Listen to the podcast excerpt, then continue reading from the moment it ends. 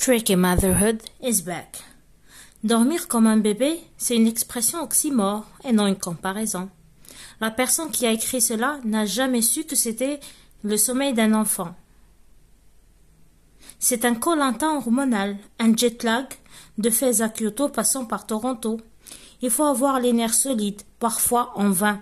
Nous perdons les moyens. Je suis désarmée en pensant à une maman de jumeaux ou de triplés sans oublier les mamans par coïncidence ou inadvertance qui ont des jumeaux ou des triplés espacés.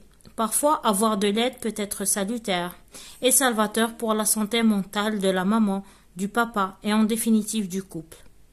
Le sommeil du bébé est tributaire du moral de la maman, de son environnement, mais aussi de son cycle. Parce que le bébé, il a un cycle, il a une routine. Ils sont tout, il absorbe tout, chacun son rythme.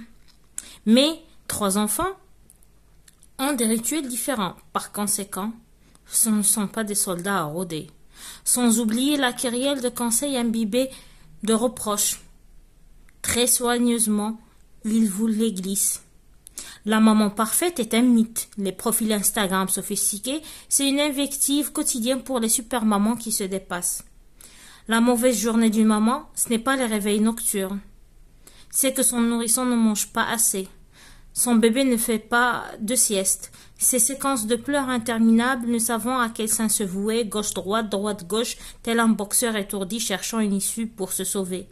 Le summum du bonheur, c'est de voir son bébé manger et dormir à son rythme, des sourires, des bêtises, des gazouillis.